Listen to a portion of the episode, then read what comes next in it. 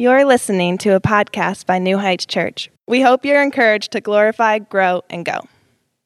The text that I've been assigned today is 2 Timothy 4, closing out 2 Timothy with verses 9 through 22. And I'm just going to tell you at the outset that this was a challenge for me uh, for just a, a, really three reasons. Uh, first of all, because I'm dealing with the text that's the closing words of, of Paul in his letter not only the closing words of the letter, but the closing words of his life, because history records that Paul was beheaded not long after he wrote this letter.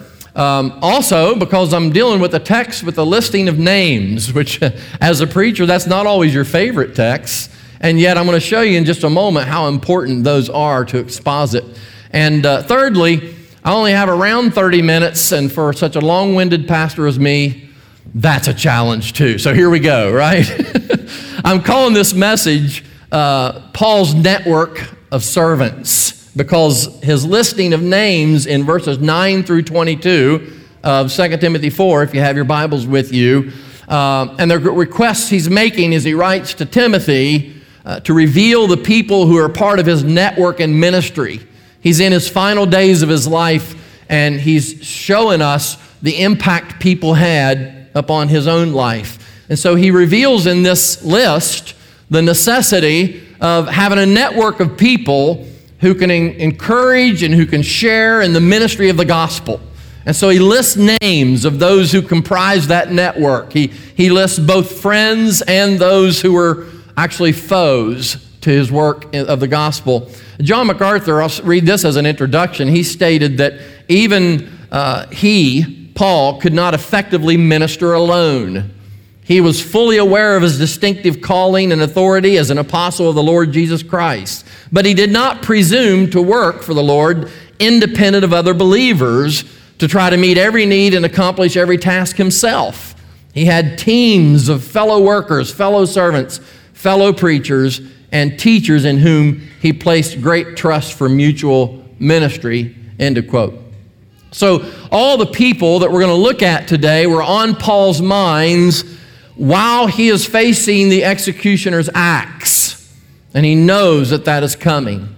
Now, we need to remember this morning that all Scripture is inspired by, by the Spirit of God. All Scripture is useful and necessary for our growth in grace. So remember, considering that, remember that these closing words are not just an afterthought of Paul's, like we might do closing a letter to someone. The Holy Spirit included this in the canon of Scripture, and he, and he did that because we need to know about these people that were in Paul's life. So there are lessons for us to learn from their faithfulness, and as we're going to see, even their failures. So I think the best way to present this to you will be basically to divide the text up into two main categories. And what we're going to look at is Paul's most faithful associates, and then we're going to look at Paul's most unfaithful associates. And we need to remember, folks, as we read this passage, that Paul's around 60 years old. Now, I'm 61, so he's right my age when he's facing death, and, and he's bound in a Roman prison uh, under the rule of this vicious, insane ruler named Nero. And uh, he's in a state of realization that his life, and, and that also means his faithful ministry, is about to end. And if you look at verse 6, you see this really clear when he says, For I am already being poured out as a drink offering, and the time of my departure is at hand. So you can imagine Paul in this dark, cold prison, and his mind begin to reels, begins to reel, as you can imagine, as ours would do. And note that the thing that he considers as the greatest blessing as he looks back on his converted life is not the many numbers of conversions or even particularly the many churches that Paul was instrumental in planting for Christ. But what he takes note of are the people, the people that God gave him as he ministered for him. He, he ministered, he, he's grateful here to God for all these companions that he has in ministry, his network of servants, as I'm calling it.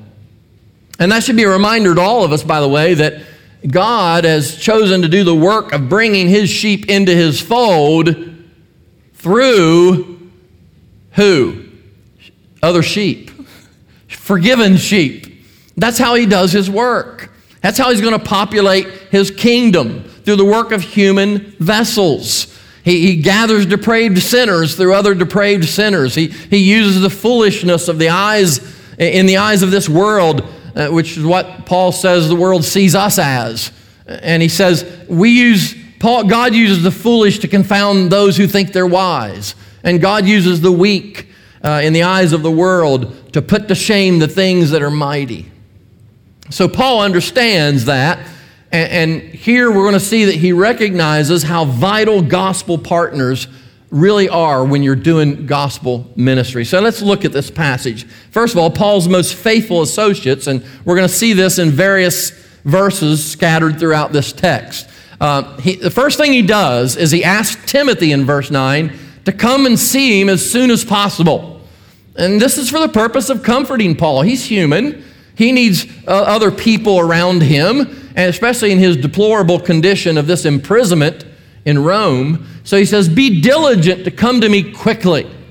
Because Paul knew his time was short. And he knew that, um, and we, we can see by that urgent request his own priorities. And so we're going to find that out as we go through this. Uh, and I think this tells us something about Paul's relationship with Timothy, too, because his very first wish is that younger Timothy, whom he trusted, that younger Timothy, above all others, be the one to come and visit him all the way from Ephesus, where Timothy was serving in a church that Paul had planted there. So he's saying, Timothy, come to me as quickly as you possibly can. And just like no church member can actually grow in grace as a lone ranger in their walk with God, also no pastor is a lone ranger. Okay? We need one another. Pastors need church members as much as members need him. So the pastor's a part of the church too, folks. He's a member of this church. He's not a separate entity outside of the fellowship as the primary provider of spiritual food when they gather, and the pastor's over here and you all are here. And that, that is not good for your pastor if he's ever treated that way. I hope he's not treated that way here. I don't believe he is. But in a lot of churches, that's the case.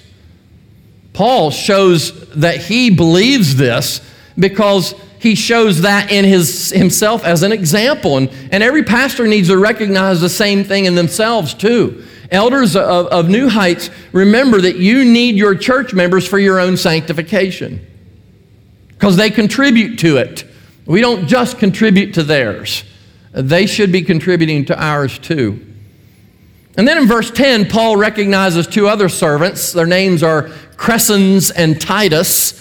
And these men, uh, he says, they left him. They left him. They were in Rome for a while, evidently, with him. And they left him most likely out of necessity because there was a need for leadership in two other churches, one of them in Galatia, one in Dalmatia. So Paul probably didn't send them directly himself, but they went out of necessity, not because they didn't care for Paul particularly, or they were trying to leave him in the lurch. They went to do ministry. And then look at verse 11 where Paul says, Only Luke is with me. This is interesting. Of course, Luke is a Gentile. He was a very faithful friend to Paul. He was a medical doctor, and Luke was unquestionably uh, one who traveled with Paul because he would tend to Paul's ailments. He had them after all of his beatings and all the things he went through. He had Luke there to comfort him on, on some of his missionary journeys. And now you got Paul, who's older, and I'm sure that Paul's body showed the marks of the Lord Jesus Christ all over it. Uh, even though he was around 60, I would imagine his physical body might have even looked older than that because of all the physical things he endured. And Luke uh, is a guy who basically had given up, as far as we know, given up a good medical practice where he could have made a lot, lot of money, just like today, right? And he gives that up to travel with Paul and accompany him wherever Paul needed him. And, and that shows an exceptional commitment to the gospel of Christ on the part of Luke. Um, and so not only was he a, a doctor for Paul, Luke was a, a co laborer in the ministry. And, and probably you all also realize that Luke was a great historian if you've read his gospel, the Gospel of Luke, and if you've read the book of Acts, which God used Luke to pen. So Luke was committed to the Lord's work, particularly committed to the ministry of support. I think he was a, a, such a great supporter. He may not have been the out front type guy, but he was the supporter of Paul. And while the work of Christ required other fellow laborers in the gospel that had to leave Paul, good old Luke, man, he was faithful to Paul and he stayed right there with him through thick and thin. And then Paul says, Get Mark and bring him with you, for he is useful to me for ministry. And this is John Mark. He was, you might remember John Mark in the book of Acts, he was the nephew of Barnabas, and he had accompanied Paul and Barnabas both on some of the missionary, missionary journeys. And, he, and here Paul says, Timothy, will you please pick John Mark up on your way from Ephesus to Rome? And you might recall, um, Acts 15 records that John Mark, uh, when he was traveling with Paul and Barnabas for a while, um, actually parted ways with Paul and Barnabas. I, we don't know the details as to why, but evidently uh, something happened that John Mark said, I'm, I'm not going to continue on with you guys. And Barnabas, of course, is his nephew. So Barnabas fought for him, and, and Barnabas stood by John Mark. And Paul said, I don't trust John Mark anymore. So, that, so Paul and Barnabas parted ways over this guy, John Mark. But now we come to the near, near the end of Paul's life, and, and Paul encourages uh, this young man by asking Timothy, have him sent too, because I think Paul felt, obviously from the text, that John Mark can actually be profitable to me here in Rome while I'm still here to do ministry here. So it looks like good things had happened on the part of John Mark. He'd probably repented of his forsaking them or disappointing them in the past, and he, he's restored now to service again in the ministry. And then we have a guy named Tychicus. And uh, in Ephesians 6.21, Paul calls him a beloved brother and a faithful minister in the Lord. So Tychicus had been sent by Paul to minister in the church at Ephesus, possibly to take Timothy's place while Timothy comes to Rome. Uh, you don't want to leave the church without someone leading it, and so Tychicus stayed there. That's why Paul didn't ask for him to come to Rome, too. They needed him in Ephesus. And Paul then asked Timothy to bring his cloak to him. A kind of an odd yet interesting request here in the middle of all of this. Uh, I looked up the, what this word meant for cloak, and uh, the cloak actually would have been a circular, like if you laid it down on the ground, it was just one big circle. It would have been made of super tough goat skin, and it would have reached down all the way to Paul's feet with only one hole in the head, kind of like a parka, right? It might have even had a hood on it, possibly. Um, and it said that that coat would have been so stiff that it could stand up on its own. And shepherds used to use it in the winter months out in the fields. So, this, you can imagine, would be a great comfort to Paul because he's in this cold Roman prison. He's like, hey, while you're on your way, Timothy, bring that coat. I'm freezing in here. And so he, he, Timothy brings him this massive cloak. But Paul also makes a request for his books and parchments, doesn't he? I mean, even while he's imprisoned, Paul wants copies of Scripture to study. You say, well, why didn't he bring them? Well, probably he was arrested quickly and unexpectedly. He didn't have time to gather a bunch of stuff before he was taken to Rome. And so he said, Timothy, will you bring that? And bring parchments. And, and the parchments was probably for his writing, that he was still going to write. Even while there, and of course we know he did that in his imprisonments, he wrote letters, and we still enjoy them today in the epistles. Uh, I read a statement by Kenneth Wuest. He's a Greek scholar, a really good one, and has some great commentaries. And he said this in application to pastors here today. What a rebuke this is the, the parchments and the, and, and the uh, copies that he wanted in the books. What a rebuke this is to those who, charged with the responsibility of expounding the Word of God, are content with a mere surface understanding not willing to do the exhausting work of research, which only will bring out the inexhaustible riches of the Bible. And what a reprimand this is, he says, to those who have had training in Greek and who've put aside their Greek New Testament. What an exalted privilege it is to be called of God to minister the word. A great privilege, and yet a great, an extremely humbling honor. Every pastor knows that to preach the Word of God every time you stand up here is a big gulp. We understand the great accountability we have to God, that we are expounding the text to you, not our opinion. And that's what I love about New Heights Church. verse by verse, you're getting what God said, and your pastors are studying the intent of the author to whom they wrote, what that means, and then how it might apply to us. And they're giving you, they're explaining, expositing the text. That's the kind of church you want, because that's the kind of church in which you'll grow. And I'm thankful for this church and their commitment to that. Um, now, the next passage is ni- verses 19 to 21 is another list. So let's just look, read that list. Greet Prisca, that, that's also that's uh, Priscilla, Priscilla and Aquila, and the house of Ones, Onesiphorus. Erastus stayed in Corinth, but Trophimus I've left in Miletus sick. Do your utmost to come before winter. Eubulus greets you, as well as Pudens, Linus, Claudia, and all the brethren. Now, because of time, church, and you're probably going to be grateful, I'm not going to address every one of these guys listed here or ladies, but suffice it to say that these people were obviously all a really big encouragement to Paul as they were continuing the work of the gospel in Paul's absence. Now, I want to mention, just as an aside here, because I can't pass it up, that uh, one of Paul's dearest co laborers, Trophimus, here, he says, was left sick he left him sick. And my question was, well, why didn't he heal Trophimus too? He'd healed other people, right? Do you think of that? I mean, I think it's important to see something here.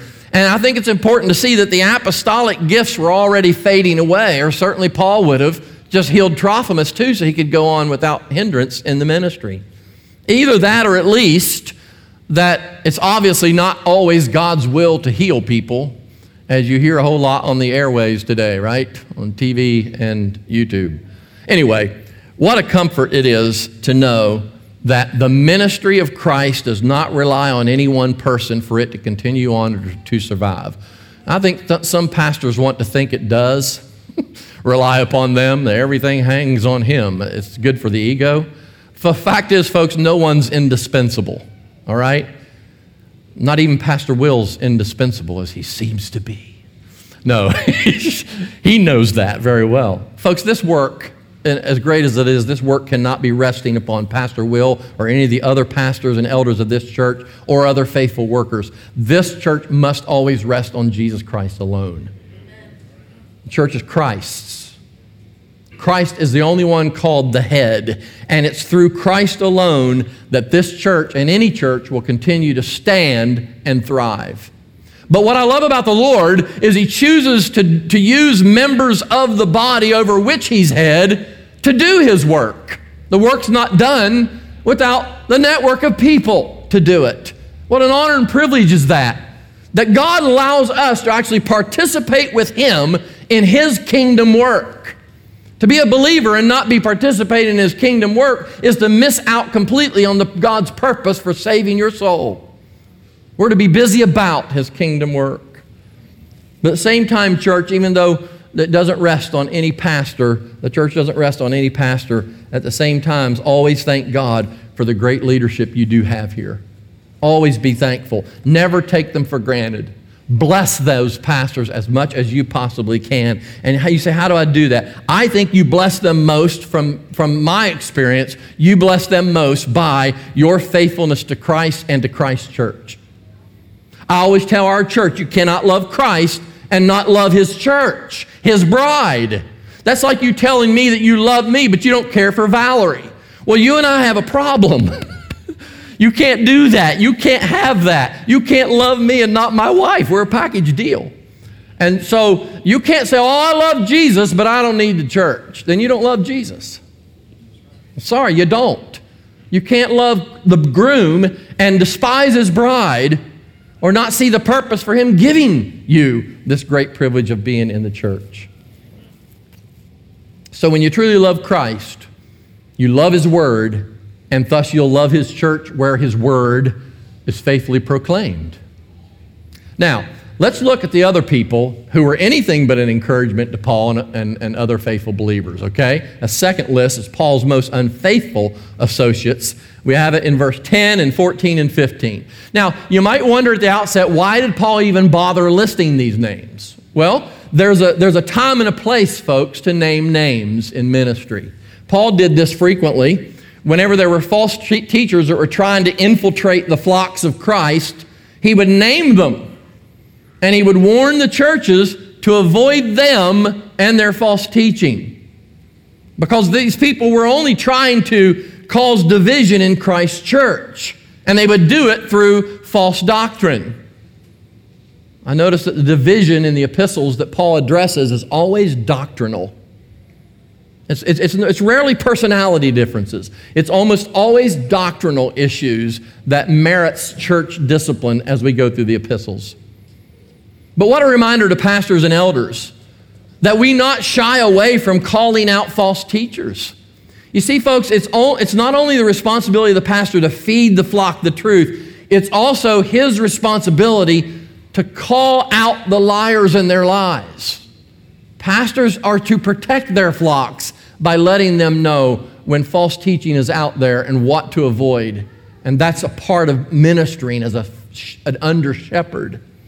And so Paul names those who forsook him personally, and, he resi- and, and these people who resisted the truth that he had been preaching. Demas is the first one there in verse 10. Demas has forsaken me, having loved this present world and has departed for Thessalonica. So this guy evidently was with Paul for a time because in Colossians 4:14 he is he is mentioned by Paul as a guy who seemed to work along with him and with Luke in ministry. But what's interesting here is in the end Demas ends up abandoning Paul and leaving Paul in the lurch as far as ministry was concerned. Demas, he says, loved this present world.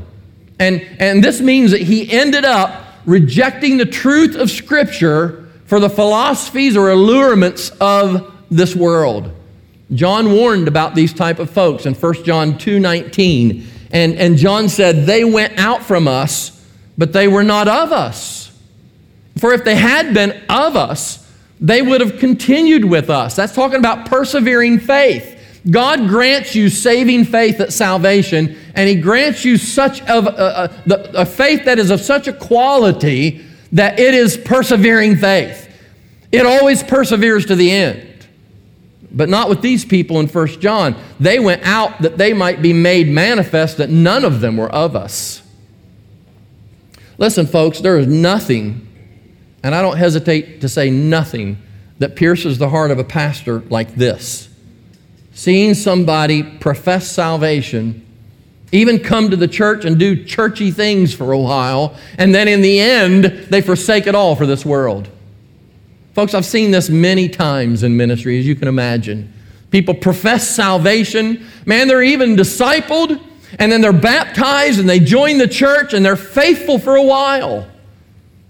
And then when circumstances come that they considered to be not what they signed up for, they leave the faith. I want to ask you all a question tonight. What would it take for you to leave New Heights? What would it take then for you to also leave the faith. Tragedy, cancer, situations just come rolling in that you never expected. Pastors weren't there when you needed them. Somebody in the church said this. What's going to take for you to fall into this category? See, the problem is not that God didn't come through for these people in their carnal thinking. The problem is they didn't truly come to Christ. They might have come to Christianity, but they didn't come to Christ because to follow Christ in his own words means denying self, taking up a cross of death as a way of life, even unto physical death to the very end. These people came to Christianity in hopes of finding something that would improve their flight. They didn't put on the parachute of Christ because that would make their flight way too comfortable, that big lumpy thing on their back, right? They just wanted a smooth flight. That's all they came for. So when it wasn't as smooth as they had hoped, what'd they do? They jumped out without a parachute to their death. Paul then warns about another guy, tells Timothy, verses 14 and 15, about a guy named Alexander. And he says, Alexander the coppersmith did me much harm. May the Lord repay him according to his works. You also must beware of him, for he has greatly resisted our words. And what we've got here is a guy named Alexander who was a, probably a metal worker, most likely in the manufacturing of silver shrines and idols to Diana in Ephesus, where Timothy was. So Paul's preaching likely ended up cutting into Alexander's wallet. That's what gospel preaching will do, by the way. It always opposes idolatry. When idolatry is going on, if somebody's preaching the true gospel, idolaters aren't very happy with it. And Alexander decided, man, he was going to resist Paul's preaching, even to the point of trying to persecute Paul physically. Because Paul says, he did me much harm. And I was looking that up, and that reveals that Alexander didn't only use evil words against Paul, which is bad enough, but he actually committed evil actions of some kind against Paul. And Paul didn't lash back out at him. That says a lot for Paul, doesn't it? Because I would have a tendency to want to do that. Paul's satisfaction is clear here that it laid in the promise of future judgment from God, not from Paul. And he knew that evil would not always triumph because God is going to recompense each one according to their works at the great white throne judgment. Paul believed it, taught it, and now he lives it out right to his dying breath. So he admonishes Timothy Timothy, guard yourself, literally, against this guy while you're in Ephesus because he had resisted and opposed their words of gospel truth. And this man was dead set against Christianity. Watch out for him, he's dangerous. How that should remind us of what Christ said in Matthew 16 26 For what profit is it to a man if he gains the whole world and loses his own soul? Or what will a man give in exchange for his soul? And then I want to read the closing words in our text, starting with verse 16. At my first defense, Paul writes, no one stood with me, but all forsook me. Now, what that's a reference to is Paul's first defense before Nero's tribunal right there in Rome. Paul was giving his defense against these false accusations that were being brought against him. But I want to explain what this, first, this word, this, this phrase, first defense, actually means. The first defense would have been the hearing that they would have to establish the charges against Paul. That's the first defense. The second defense would be to determine Paul's guilt or Paul's innocence. And so Paul here is talking about the first one. When I had that first defense, no one was with me to defend me or to vouch for me. He wasn't whining about it. He was just making a statement. He was on his own in that first defense. Because look at the next phrase may it not be charged against them. See, you see Paul's compassionate uh, heart towards the people who chose not to appear with him in his first defense. He's not getting mad at them, he's just stating a fact. In verse 17, but the Lord stood with me. See why he stated it? He wanted us to know this. But the Lord stood with me and strengthened me so that the message might be preached fully through me and that all the Gentiles might hear. So, Paul's greatest comfort, as always, was the presence of the Lord. And, listen, though having fellow laborers with him was no question a great comfort to Paul, nobody could provide what the Spirit of God provided for him. Nobody could give him inner strength that surpassed all human strength. Only the Holy Spirit, whom he had relied on from day one from his conversion. Also, see here that Paul's primary longing for deliverance was not for his release, for his comfort. It was for the furtherance of the gospel. That was always his focus, his aim. Paul desired to present the gospel well and he would do it by showing courage and by having a peace of heart, even while people are right in front of him that can take his life from him tomorrow. He wanted to be a good testimony of the power of God. And Paul desired to present the gospel well by this. And that would be a testimony of the reality of saving grace. This is what Christ does when he saves a soul. You see, folks, throughout the centuries since the work of the, the gospel work of the church started, the truth of the gospel has been established, it has been testified by the unwavering courage that is manifested during, uh, during the shedding of the blood of the saints of God of the past. Every one of them gave testimony to the saving grace of God in their deaths. And Paul saw his tribunal appearances as just an opportunity to get the gospel to the heads of the Roman state. And you know, if you've read through Acts, Paul took advantage of that every time. He would stand before Felix and preach, right? Just like Peter would do in, in the book of Acts. And so uh, here Paul's saying, I'm going to make sure I do the same thing. This is a huge opportunity for me. But sadly, many people, when they're suffering for Christ, they tend to think that that situation that brings their suffering is all about them, how much they're hurting, rather than what opportunity can I have here to preach Christ? What person's in my life through this persecution that normally wouldn't be that I could get the gospel to? Oh, that we would have the heart of the Apostle Paul, and we could have. He's not up here and us down here. He's filled with the same spirit that we are, who is urging us on to do the same things and giving us the power to do so. And then he says, Also, I was delivered out of the mouth of the lion. And I, was, I thought, What is the mouth of the lion here?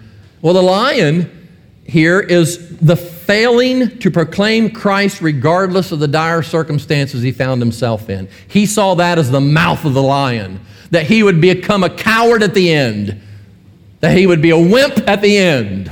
He goes, That is the mouth of the lion that God delivered me from. And look what he says in verse 18 that confirms it. And the Lord will deliver me from every evil work and preserve me for his heavenly kingdom. To him be glory forever and ever. Amen. Now I want you to make sure, make sure that you understand, first of all, what Paul is not saying here. Paul is not saying God's going to preserve him from the evil work of the Romans in taking his life, because Paul knew that was inevitable. That was about to happen. He's saying the Lord is going to keep him from denying him in any form, even right up to the moment of the axe coming upon his neck. That would have been to Paul the evil work.